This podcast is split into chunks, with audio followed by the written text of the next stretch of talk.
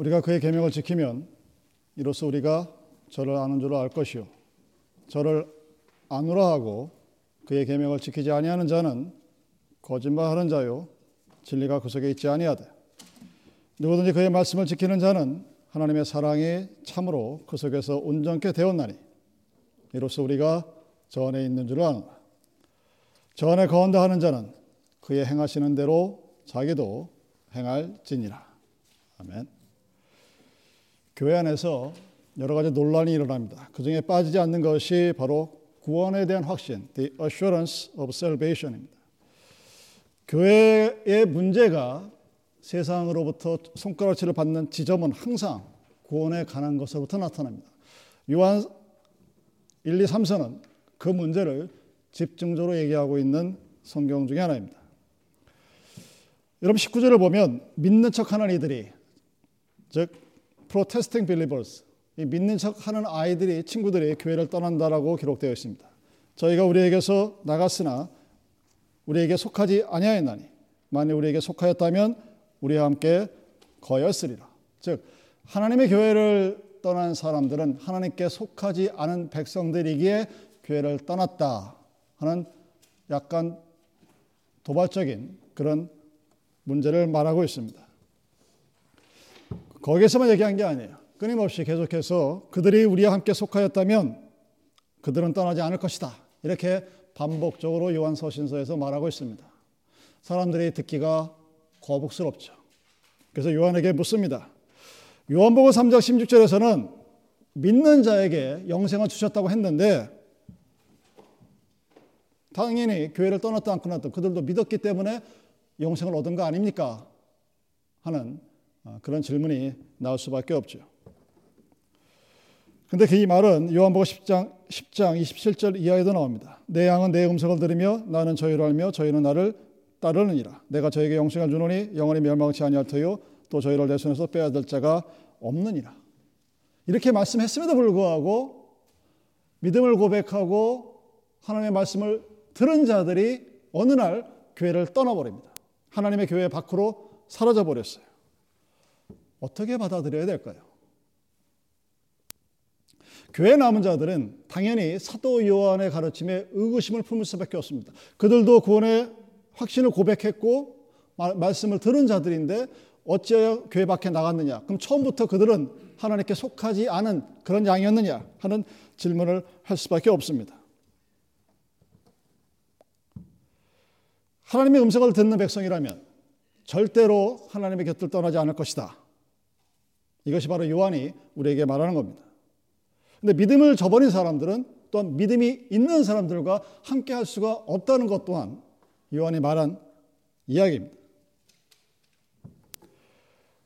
여러분이 구원의 확신이 없는 한, 즉, 미래 내 육체의 죽음이 끝난 후에 나에게 닥칠 일에 대한 분명한 어슈런스가 없으면, 어슈런스 셀베이션이 없으면 같이 있다 하더라도 그 사람은 하나님의 물에 속하지 않은 백성들이다 하고 요한이 굉장히 도발적으로 얘기하는 거예요. 한 번 하나님의 양이었던 사람은 절대 하나님을 떠날 수 없다 하는 것이 요한의 얘기입니다. Once a sheep, always a sheep. 내가 한때는 하나님의 양이었었는데 사단의 유혹을 받아서 떠납니다. 인간적으로는 충분히 그럴 수 있지 하고 받아들일 수 있어요. 근데 사도 요한의 가르침에 관한 것이 아니라는 얘기입니다. 그래서 교회가 그런 질문을 참 자주 받죠. 교회의 지도자 중 지도자들이 사도 신앙의 교리를 저버리는 경우가 굉장히 많습니다. 십계명을 위반해서 무리를 일으켜요. 근데 교회 안에서 처벌이 안 돼요. 징계가 안 됩니다. 사람들은 헷갈리는 거예요. 아니 교회의 지도자임에도 불구하고 그 지도자들이란 목사, 장로, 감독을 포함하는 거겠죠. 그 지도자들이 어떻게 올바른 신앙의 모습을 따라가지 않는데 그럼 과연 우리는 누가 과연 진정한 하나님의 지도자인 것을 어떻게 알 수 있습니까? 하고 물을 수밖에 없습니다. 당시 요한의 사도의 밑에 있었던 사람들도 그렇게 물어봤고 오늘날에도 그렇게 묻습니다. 오늘날에도 여러분은 과연 누가 진정한 지도자인가? 여러분 어떻게 구별하시겠어요? 여러분은 나에게 잘해주면 그게 좋은 목사입니까? 여러분 우스운 얘기지만 목사님들이 좋은 양, 나쁜 양을 구별하는 기준은 아주 간단해요. 목사한테 잘하는 양은 좋은 양, 목사한테 되는 양은 나쁜 양. 거꾸로 여러분들이 목사를 좋은 목사, 나쁜 목사 구분하는 것도 간단합니다. 나에게 잘해주면 좋은 목사, 나를 좀 무시하는 것 같으면 나쁜 목사. 그렇게 구별하면 됩니까? 여러분 요한 사도 요한이 요한 일서에서 가짜 지도자들이 어떠한 주장을 하는가를 이렇게 말합니다. 1장 6절 어둠 속에 있으면서 하나님께 친교한다는 거짓말을 하는 자들. 1장 8절 죄가 없다고 속이는 것. 여러분들은 구원을 받았습니다. 고로 앞으로 더 이상 죄를 저지지 않을 것입니다. 이게 가짜라는 얘기입니다. 구원파의 주장이 잘못됐다는 얘기죠. 1장 10절 죄를 짓지 않았다 주장하는 사람들. 2장 4절 하나님을 안다고 하면서 계명을 지키지 않는 않아도 된다는 것. 그렇게 주장하는 사람들. 2장 9절 빛 가운데 있다 하면서 형제를 미워하는 사람들. 빛 가운데 있다 하면서 목사를 미워하고 빛 가운데 있다 하면서 장로를 미워하고 집사를 미워하는 그런 사람들. 4장 20절 하나님을 사랑한다면서 형제를 미워하는 이 모든 것들이 거짓 선지자들, 즉 다른 말로 가짜 지도자들이 교회에서 가르치는 가르침의 내용입니다. 이러한 거짓말의 유형은 공통적인 것이 있어요. 자신들이 하나님과 함께 친교한다고 주장합니다. 나는 하나님과 함께 걸어가고 나는 그리스도의 빛 가운데 사랑 가운데 있다고 주장합니다. 그러면서 하나님 앞에 있으면 자연스럽게 나타날 성령의 열매에 대해서는 단 한마디도 하지 않아요. 내가 하나님과 함께 있어서 이렇게 복을 받았습니다 고 얘기를 하면서도 나는 하나님과 함께 있어서 누구를 사랑합니다는 얘기를 안 한다는 얘기예요. 나는 죄가 없다고 주장을 합니다. 여러분 이 정도 되면 진짜와 가짜 지도자를 여러분들 구별하실 수 있습니까? 아니면 진짜와 가짜 기독교인들을 구별할 수가 있습니까? 죄가 없다고 주장합니다. 나는 하나님과 하나님의 빛 가운데 걸어간다고 주장합니다. 나는 하나님과 함께 있다고 얘기합니다. 그런데 그 사람의 삶에 성령의 열매는 단 하나도 존재하지 않습니다. 어떻게 해야 할까요? 이 문제를 해결하는 단서가 3장 7절에 나와 있습니다. 이렇게 얘기합니다. 자녀들아 아무도 너희를 미혹하지 못하게 하라. 의를 행하는 자는 그의 의로심과 같이 의롭고 어떤 주장이 들어왔을 때 여러분 컨퓨징 하지 말라는 소리예요. 의를 행하는 자는 의롭다고 그랬습니다. 의로는 의로운 사람만이 의로운 행위를 할 수 있다는 얘기죠. 그래서 의를 행하는 자와 의가 의롭다는 말의 관계에 대해서 분명히 알고 있으라는 얘기입니다. 하나님의 선한 것은 모든 이에게도 선합니다. 내가 특별히 친한 사람에게는 착하고 선하고 내가 좋아하는 사람들한테는 무한 끝도 없이 자비스러우면서도 그렇지 않은 사람들에게는 사랑이 사라져 버리는 이건 뭐 잘못된 거예요. 교회도 굉장히 잘못된 겁니다. 여러분 제가 내가 좋아하는 사람만 좋아해 보세요. 그 사람은 저를 어우 정말 살아있는 하나님이라고 그럴 거예요.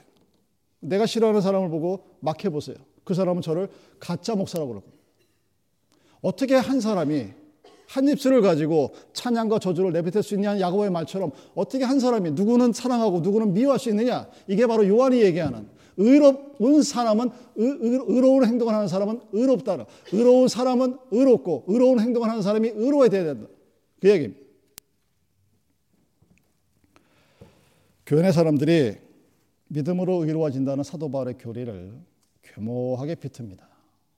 믿음으로 의로워진다는 이 사도 바울의 교리는 단순히 한 사람의 닥트린이 아니라 그 신약 성경이 우리들에게 하나님의 나라에 어떻게 들어가고 하나님의 나라에서 어떻게 살아가며 오늘 이 복잡 다단한 현실 속에서 슬픔과 비극이 함께 있는 이 세상 속에서 하나님의 그 평강을 어떻게 누릴 수가 있느냐 하는 첫 번째 the first step이 너는 믿음으로 의로워지고 믿음으로 하나님의 나라에 들어간다는 그 사도 바울의 교리입니다. 근데 그 교리가 초대교회부터 교회가 이루어지기 간 시작부터 지금까지 끊임없이 왜곡되어지고 변형되어지고 잘못 전달이 된다는 사실입니다. 여러분 로마서 6장 1절에서 은혜를 더하게 하려고 죄에 거하겠느냐 이렇게 사도 바울이 묻습니다. 요즘 현대 교회에 아주 굉장히 시사되는 부분이 많은 그런 말씀이죠. 은혜롭게 하기 위해서 은혜로운 행동을 했는데 그 결과가 죄가 되는 그런 모습들을 참 많이 보게 됩니다. 로마서 사도 바울이 얘기하는 그 로마서의 믿음의 교리, the doctrine of faith가 잘못 변형되어지고 왜곡되어지는 그런 모습들입니다. 그래서 어떤 사람은 말하기를 야 그러면 야고보가 얘기한 것처럼 믿음이 믿음이 있다고 하면서 행하지 않느냐? 그는 그 믿음은 가짜 믿음이다. 주장합니다. 또 어떤 이들은 요한이 말한 것처럼 거짓 선지자들처럼 의롭게 행하지 않아도 의로워질 수 있다고 얘기합니다. 왜? 믿으면 되니까. 사도 바울은 믿으면 의로워진다고 얘기했으니까. 왜곡을 합니다. 그래서 요한이 이렇게 대답하는 겁니다. 자녀들아 아무도 너희를 미혹하지 못하게 하라. 의를 행하는 자는 그의 의로신 같이 의롭고 이 두 가지 커넥션을 여러분이 분명하고 그리고 명확하게 아셔야 됩니다. 왜 교회가 끊임없이 구원의 확신에 대하여 말하고 있, 는지 그리고 교회는 구원의 확신에 대하여 말할 수밖에 없는지를 여러분 분명히 아셔야 된다는 사실입니다. 가짜들은 형제를 미워하고 하나님의 계명을 불순종하다 하면서 어둠의 길을 걷는다 하더라도 하나님의 공의와 빛 가운데서 죄 없이 설수 있다는 확신이 있다고 가르칩니다. 나만 믿으면 되는 거예요. 이게 가짜들의 가르침입니다. 가짜 구원의 확신입니다. 여러분 정말 하나님을 믿으면 어떻게 되느냐? 기도할 때도 말씀드렸지만 하나님의 눈으로 저를 한번 바라보십시오. 하나님의 눈으로 여러분 자신을 여러분 스스로가 머리를 돌려서 한번 바라보십시오. 하나님이 나를 바라본다면 나를 어떻게 이베주에이션하고 어디로 인도할 것인가? 세상이 악이라고 하나님은 얘기한 적이 없습니다. 근데 우리 교회는 아주 쉽게 세상은 악이요, 교회는 선이라고 가르칩니다. 그러면 이 교회 안에 선이 있어야지. 근데 교회 안에 교회 안에서 싸우는 싸움은 제가 항상 얘기하지만 세상보다 더 지저분해요. 제가 경험한 제가 경험한 군대 썩었어요. 제가 경험한 학교 선생님들 과간도 아닙니다. 일반 회사 생활은 제가 못 해봤지만 교회 더 하면 더 했지 덜하지가 않아요. 어떻게 구원의 확신을 가진 자들이 모인 교회가 그렇게 될 수 있는가 하는 얘기죠. 가짜들 그렇게 가르치는 겁니다. 야, 네가 좀 그렇게 잘못해도 상관없어. 왜? 믿음이 너를 이미 구원했기 때문에. 실수했어? 잘못했어? 회개해. That's it. 끝나는 거야. 이렇게 가르치는 요한이 바로 그 문제 때문에 오늘의 본문을 우리에게 주신 것입니다. 우리가 그의 계명을 지키면 이로써 우리가 저를 아는 줄 알 것이요. 저를 아노라 하고 그의 계명을 지키지 아니하는 자는 거짓말하는 자요. 진리가 그 속에 있지 아니하되 누구든지 그의 말씀을 지키는 자는 하나님의 사랑이 참으로 그 속에서 온전케 되었나니 이로써 우리가 저 안에 있는 줄 아노라. 저 안에 거한다 하는 자는 그의 행하시는 대로 자기도 행할지니라. 이 사절의 짧은 라, 이야기는 세 개의 logic step을 거칩니다. 첫 번째가 먼저 그리스도를 아는 것, 아는 것과 계명에 복종하는 것의 관계입니다. 그것이 2장 3절에 나와 있죠. 계명을 아노라고 그의 계명을 지키지 아니하는 자는 거짓말하는 자요. 그리고 그 거짓말하는 자는 그 안에 진리가 있지 않기 때문에 하나님의 계명을 지키지 않는 것으로 그 connection을 정리합니다. 그리고 두 번째 step은 3절과 5절 이하입니다. 우리가 그의 계명에 순종할 때 구원의 확신을 즉 우리가 저를 아는 줄 알 것이요 우리가 저 안에 있는 줄 아는 서로가 하나님이 나를 알고 내가 하나님을 아는 그 다음 단계로 넘어갑니다. 그리고 마지막 그 믿음으로 이어지는 것이 무엇이냐? 정말 그렇게 살면 나의 모든 행동에 그리스도가 항상 함께 한다는 사실입니다. 돌려서 얘기하면 in other words 구원의 확신을 잊어버리면 여러분 그리스도를 알지 못하는 그런 사람입니다. 그것을 표현하는 것이 6절 저 안에 거한다 하는 자는 그의 행하시는 대로 자기도 행할지니라. 아주 확고한 신앙적인 신학적 사실에 근거한 것입니다. 그리스도를 아는다는 것 그것은 계명에 순종하게 된다고 얘기합니다. 바로 이 사실로부터 요한이 구원의 확신에 대한 교리가 그리고 구원의 확신에 대하여 그가 얼마나 분명하고 정확한 사실을 우리에게 전달하고 있는가를 알 수 있는 것입니다. 그에게 복종한다면, 즉 말씀에 순종한다면 그 순종하는 자가 그리스도를 아는다는 것에 대한 증거라고 얘기합니다. 그리고 그러한 진리가 나에게 있다면 우리가 살아갈 삶의 의미는 항상 어디에 있든지 그리스도와 함께 걸어가는 임마누엘의 삶의 모습이라는 사실입니다. 그렇다면 그리스도를 안다는 것, 그것과 순종한다는 것 관계가 있다고 그랬죠. 근데 무엇을 과연 그리스도를 안다라고 요한은 표현했을까 하는 문제부터 시작이 되어야 됩니다. 그리스도를 아, 알아야 순종한다고 그랬습니다. 여러분에게 제가 만약 그리스도를 아냐고 물으면 여러분 100명 다 예, 어우, 어떻게 그런 수준 낮은 질문을 저에게 하십니까? 하고 물을 정도로 아마 다 뭐 추측하건데 100%다 나는 그리스도를 안다고 얘기할 겁니다. 그런데 왜 불순종하는 자들이 생길까? 이런 의문이 생기게 되는 거죠. 그 분명히 그리스도에 관한 지식은 다 있는 것 같은데 과연 사도 요한이 말하는 그리스도에 관한 지식이 어떤 것인가에 대해서 우리는 스페시픽하게 분명히 그 부분에 대해서 짚고 넘어가야 됩니다. 여러분 유다 그리스도를 몰랐을까요? 알았습니다. 유다 그리스도 알았어요. 지금 세상에 존재하는 수많은 리버럴 시알라지안들 기독교인들보다 그리스도에 대해서 더 많이 압니다. 즉 이야기는 우리가 그리스도를 안다 그랬을 때 이 그리스도를 안다의 그 난리지는 단순한 세상의 지식이 아니라 그것보다 다른 어떤 무엇인가가 있다는 것을 의미합니다. 호세아 4장 1절 2절에서 호세아가 이렇게 얘기합니다. 이스라엘 자손들아 여호와의 말씀을 들으라 여호와께서 이 땅 거민과 쟁변하시나니 이 땅에는 진실도 없고 인애도 없고 하나님을 아는 지식도 없고 no knowledge of God in the land 하나님을 아는 지식이 없다고 호세가 얘기합니다. 즉 요한이 말하고 있는 하나님을 아는 지식과 호세아가 그때 당시 이스라엘 백성들에게 너희에게는 하나님의 인애도 사랑도 또한 하나님을 아는 지식도 knowledge of God도 없다고 얘기하는 그 지식과 정확히 일치하는 것입니다. 호세가 말한 하나님과 관계된 지식, 요한이 말하는 지식이 정확히 같은 것입니다. 죄를 지으면서 살아가는 이들, 그러면서 하나님을 믿는 자들에게는 하나님을 아는 지식이 없다는 말입니다. 예수가 우리들에게 하나님의 관계된 지식을 마태복음 11장 27절에서 이렇게 말합니다.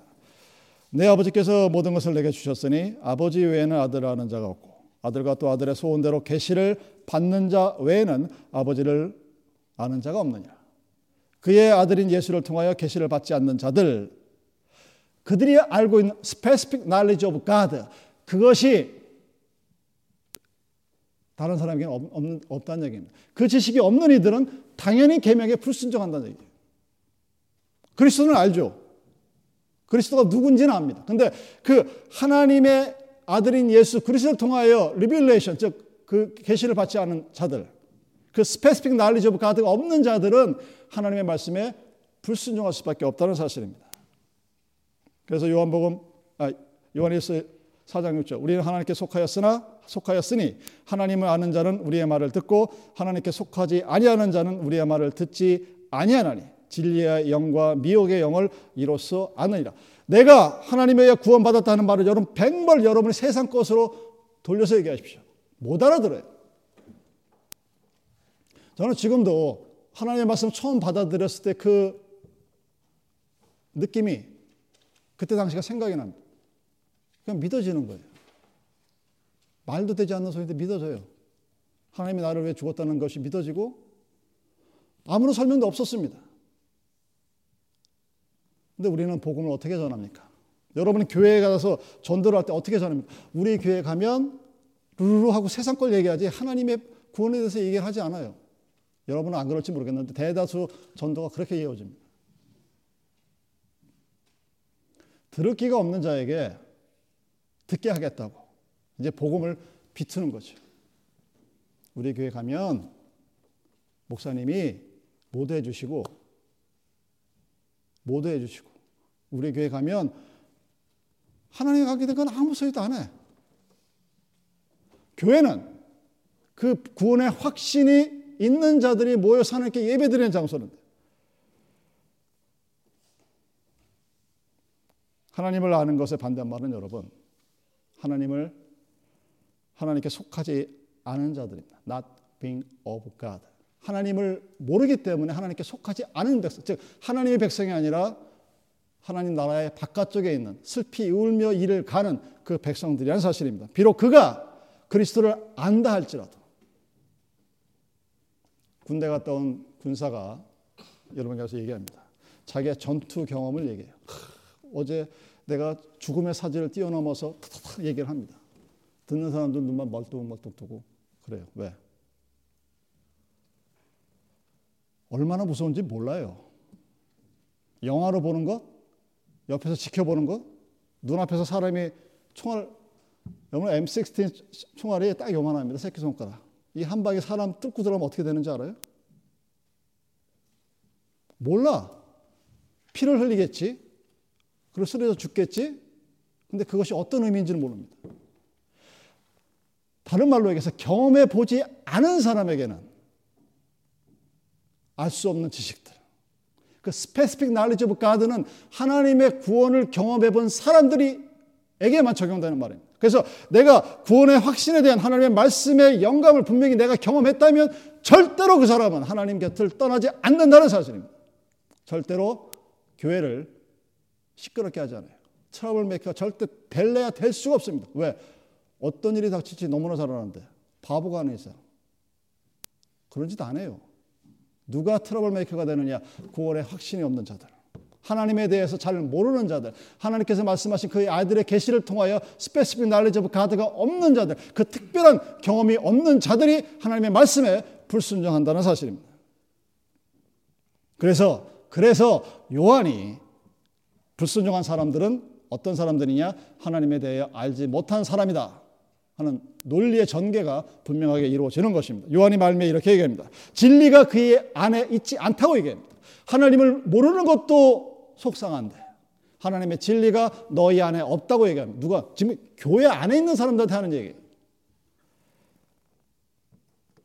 그 사람은 그에게 뭐냐면 그들이 알고 있는 지식이 올바른 지식이 아니라는 얘기입니다. 그들이 알고 있는 계명이 올바른 계명이 아니라는 사실입니다. 진리가 그 안에 있지 않아요. 단지 그냥 겉만 본 겁니다. 그 안에 뭐가 있는지 모르는 거예요. 하나님의 말씀이 사랑이라고 얘기했는데 사랑만 얘기하면서 그 사랑 안에 하나님의 공의가 함께 따라온다는 사실을 무시해 버려요. 자기가 듣고 싶은 말은 들어요. 듣고 싶은 말은 들어요. 어, 하나 좋으시라. 그러나 듣기 싫은 말은 안 듣습니다. 그러면서 자기는 하나님을 믿는다고 얘기하는 거예요. 요한이 말한 그리스도와 하나님의 관계된 지식, 하나님에 관한 지식은 삶을 변화시킵니다. 그리고 그 삶의 깊은 곳까지 내려가서 내 영혼이 만날 수 있는 곳까지 완전히 변화시킬 수 있는 지식, 그것이 바로 요한이 말한 하나님을 아는 지식입니다. 그래서 그 지식을 아는 사람은 절대로 하나님의 말씀에 순종하지 않을 수가 없다는 사실입니다.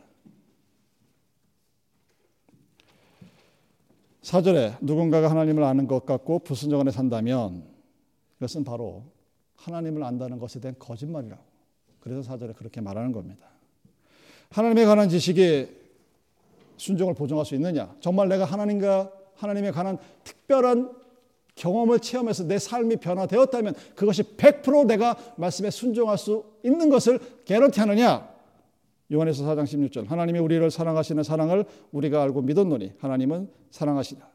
하나님의 사랑에 거하는 자는 하나님 안에 거하고 하나님도 그 안에 거하시느니라. 하나님을 사랑한다는 것, 하나님을 믿기 때문에 가능한 겁니다. 여러분 누구를 사랑할 때 왜 인간계에 뭐 저도 인간계니까 인간들의 사랑이 불완전할까요, 여러분? 하나님이 우리를 사랑할 때 왜 우리는 그 하나님의 사랑을 온전히 못 받아들일까? 하나님의 사랑을 믿지 못하는 거죠. 믿지 못하면 어떤 일이 생깁니까? 불신이 생기고, 그 다음에 트러블이 생기고, 결국은 찢어지는 거죠. 서로 함께 할 수 없는 사랑한다면서. 그런 일이 벌어지는 이유는 믿지 못하는 거죠. 하나님을 떠난다는 얘기는 하나님을 믿지 못하게 했다는 거예요. 아주 쉽게 하나님 나한테 해준 게 없잖아요. 나는 당신한테 이렇게 많이 했는데 이게 이런 요종 이런 스타일의 말이 제가 목사를 하면서 가장 많이 들었던 불순자 불순종하는 자들 아니면 교회를 떠난 자들의 말입니다. 하나님의 전능하심을 못 믿는 거예요. 당연히 하나님의 사랑을 못 믿는 거죠. 믿지 못하는데 여러분 어떻게 알겠습니까? 개, 당연히 그 계명을 어떻게 순종하겠어요? 내가 바보야?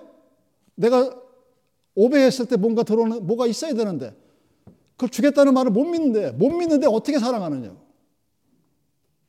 여러분 부부끼리 못 믿으면 그걸로 끝이에요. 많은 사람들이 착각하는 것 중에 하나가 남녀 관계가 찢어지는 이유 중에 하나가 불륜이라고 그러는데 그 불륜은 사실은 이미 결과물이지. 못 믿는 거야 상대편을. 제일, 제일 무서운 게 의심하는 병이죠. 근데 그 의심하는 병은 누구에게나 다 있습니다. 아주 조그마한 걸로 탁 던져버리거든. 그게 시작이 되면 그 관계는 깨져버립니다. 사랑했었는데, 사랑했었는데가 되는 거예요. 앞으로도 지금도 사랑하지 않고 앞으로 영원히 사랑해야 되는데 그 관계가 깨져버립니다. 왜? 믿지 못하는데. 다른 말로 알지 못하는데.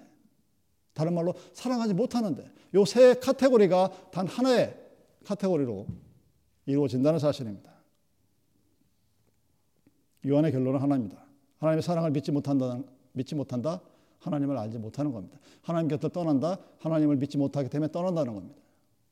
하나님을 믿는다면 내가 정말 하나님의 사랑을 믿는다면 나는 하나님께서 나에게 주신 그 계명, 커맨드먼트가 나에게 가장 최선의 것을 믿습니다.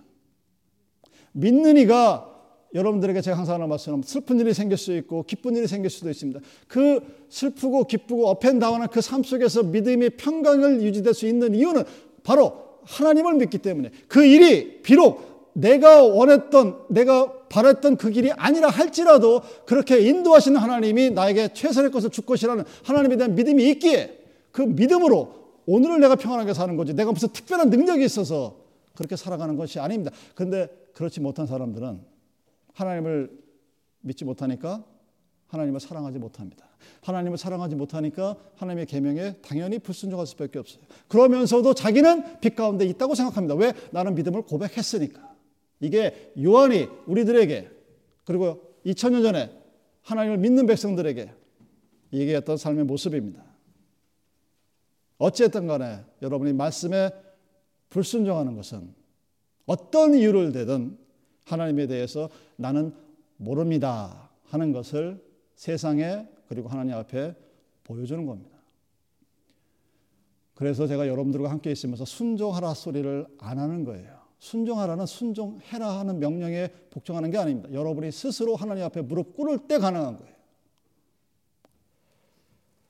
사람들은 이렇게 얘기하죠. 우리가 하나님의 사랑을 한다면 우리는 더 이상 죄에 빠질 걱정을 할 필요가 없다. 얼마나 달콤하고 아름다운 그런 말입니까? 그런데 사도 요한은 그렇게 말하지 않습니다. 이렇게 말합니다. 당신 하나님의 사랑을 안다면 당신은 죄를 위해 살아가지 않을 것이다. 하나님을 안다면 내가 죄의 유혹에 빠질 위험성이 possibility가 있다 할지라도 거기 위험에 직면할지라도 그쪽으로 넘어가지는 않는다는 사실입니다. 왜냐하면 주님께서 나에게 주신 계명을 하나님이 나에게 준 어드바이스로 받아들인 거. 그러면 그 충고에 따라가겠죠. 그래서 요한에서 5장 3절에서 이렇게 말합니다. 하나님을 사랑하는 것은 이것이니 우리가 그의 계명들을 지키는 것이니라. 그의 계명들은 무거운 것이 아니로다. His commandments are not burdensome. 여러분 율법이 여러분을 힘들게 하십니까?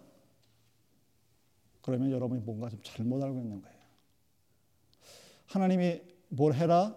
뭘 하지 말라 하는 이게 여러분이 여러분을 버깅해요. 하, 짜증나서 교회 못 나가겠어. 어, 막 교회 가서 내가 이걸 어떤 뭔가를 따라야 된다는 거.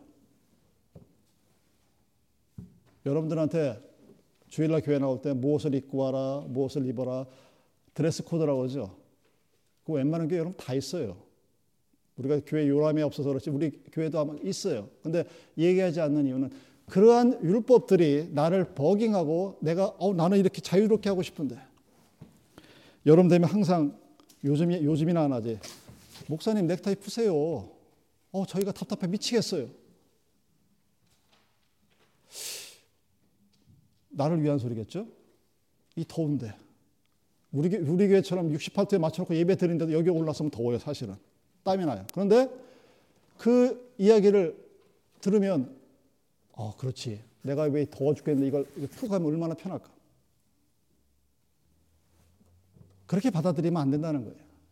그냥 이게 편해요, 저는. 불편하다고 얘기할 수 있을지도 모르겠는데 그냥 편한 거야. 목사니까 해야 된다는 게 아니에요.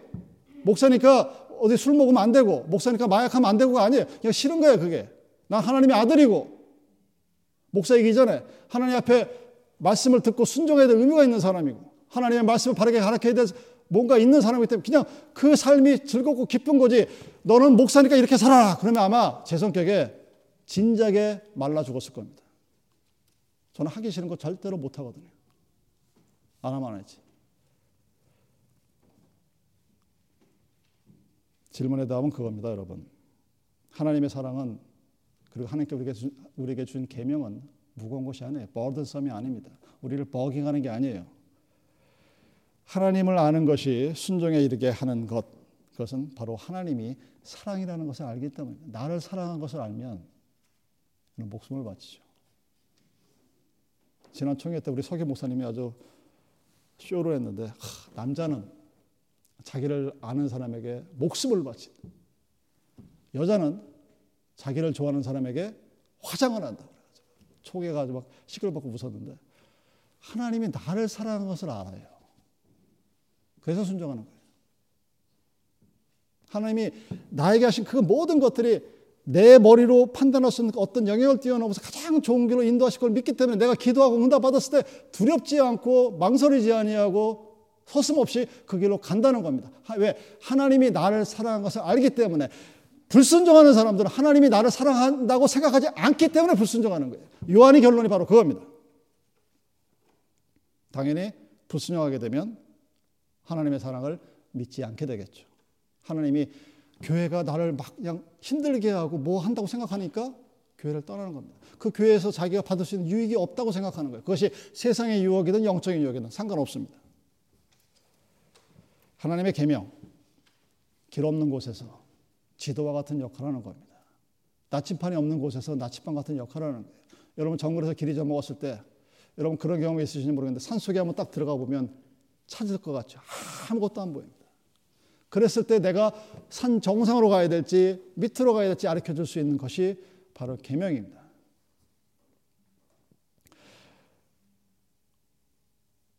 근데 사람들은 하나님을 어떻게 알고 있을까? 누가복음 19장 11절 이하에 악한 종들의 비유가 나오죠. 악한 종이 어떤 어떤 사람이 악한 종이냐? 하나님이 어떤 곳에서 문화를 나눠주고 달란트를 나눠줬습니다. 한 달란트를 받은 자가 한 달란트를 꼭 뒀다가 나중에 주인이 달라고 그러니까 이렇게 얘기합니다. 가로대 주여 보소서 주의 한 문화가 여기 있나이다. 내가 수건으로 쌓아 두었나이다. 이는 당신이 엄한 것을 엄한 사람인 것을 내가 무서워함이라. I was afraid of you because you are a severe man. 하나님이 엄한 사람이에요.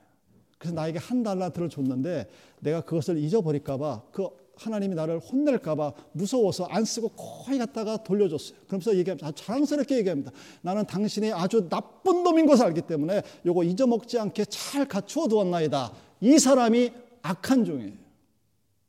하나님이 어떤 사람이에요? 무서운 사람이에요. 내가 뭐 잘못하면 바로 나에게 벼락 내리고 내가 뭐 하면 막 화를 내고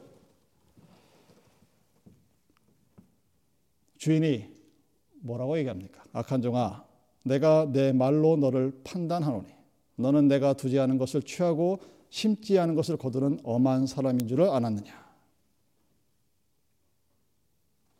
악한 종이 왜 순종하지 않았을까요? 왜 불순종했습니까? 하나님이 나쁜 사람이야. 하나님이 너무 엄해. 그래서 난 싫어. 하나 그냥 갖고 있을래. 땅에 묻어놓은 거예요. 하나님이 나에게 뭔가 줬는데 쟤는 다섯 개 주고 쟤는 열 개 줬는데 난 하나만 줬어? 그래? 난 하나만 그냥 갖고 있을게. 왜? 넌 나쁜 놈이잖아.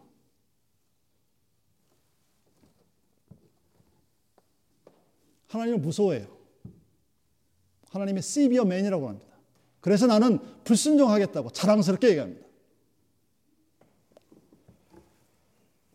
하나님이 엄격해서 무서워서 나의 행복을 뺏어간 아주 나쁜 사람으로 묘사가 되는 것입니다. 악한 종은 자신이 하나님을 잘못 알았다는 것을 불순종함으로 그렇게 표현하고 있는 것입니다. 자, 그러면 하나님을 하나님의 약속을 지키는 사람의 모습은 과연 어떤 모습으로 나타날까요? 하나님의 사랑을 말합니다. 자, 그리스도를 아는 것은 하나님의 사랑이라는 것을 아는 거예요. 그리고 그 하나님의 사랑이라는 것을 내가 알아야 돼요. 그 하나님의 사랑을 여러분 어떻게 받아들입니까? 하나님의 사랑이라고 표현되어지는 이 성경의 말씀은 엠비기어스 두 가지 의미가 막 서로 이렇게 믹스되어 있습니다. RSB는 하나님을 향한 우리의 사랑으로 표현합니다. Our love of God, for God. 하나님을 향한 우리의 사랑을 하나님의 사랑으로 표현합니다. NIV는 우리를 향한 하나님의 사랑을 표현해요. God's love for us. NASB는 이 두 가지가 믹스되어 있는 걸로 표현합니다. ambiguous love of God. 요한일서는 사랑의 이 두 가지가 다 표현되어져 있다고 우리들에게 가르치고 있습니다. 우리 안에 있는 하나님의 사랑은 내가 하나님의 사랑을 받고 내가 하나님의 사랑하는 것이 함께 표현되어져 있다고 그렇게 말하고 있습니다. 그것은 요한 1서 2장 4절의 이 사랑은 4장 12절에 이 사랑과 마찬가지입니다. If we love one another, God abides in us and his love is perfect in us. 서로에 대한 사랑은 행동으로서 완성되어집니다. 하나님이 나를 사랑하기 때문에 하나님만 나를 사랑하는 것이 아니라 나도 하나님을 사랑합니다. 내가 누구를 사랑하면 그 사람도 역시 나를 사랑하고 나도 역시 그 사람을 사랑합니다. 그럼 어떤 일이 벌어질까요? 행복하겠죠. 즐겁겠죠. 누군가 나를 믿어주는 사람이 있고 나도 누군가를 믿는데 교회와 세상과 가정의 잘못된 시작은 불신으로부터 의심으로부터 시작이 되기 때문입니다.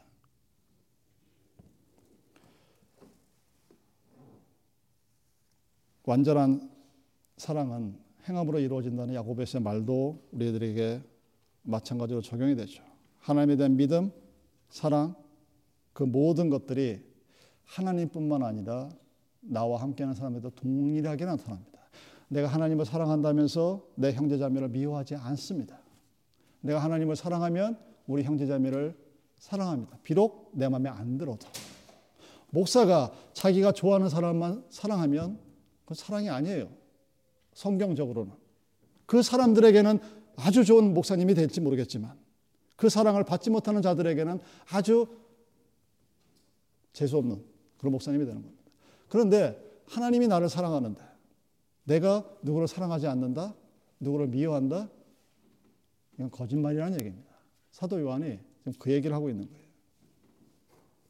어떤 경우든, 어떤 조건이든, 어떤 이유를 대든 하나님의 말씀을 지키지 않는 사람, 그 사람은 하나님의 사랑을 갖고 있지 못하거나 사랑하지 않는다는 사실입니다. 4장 8절.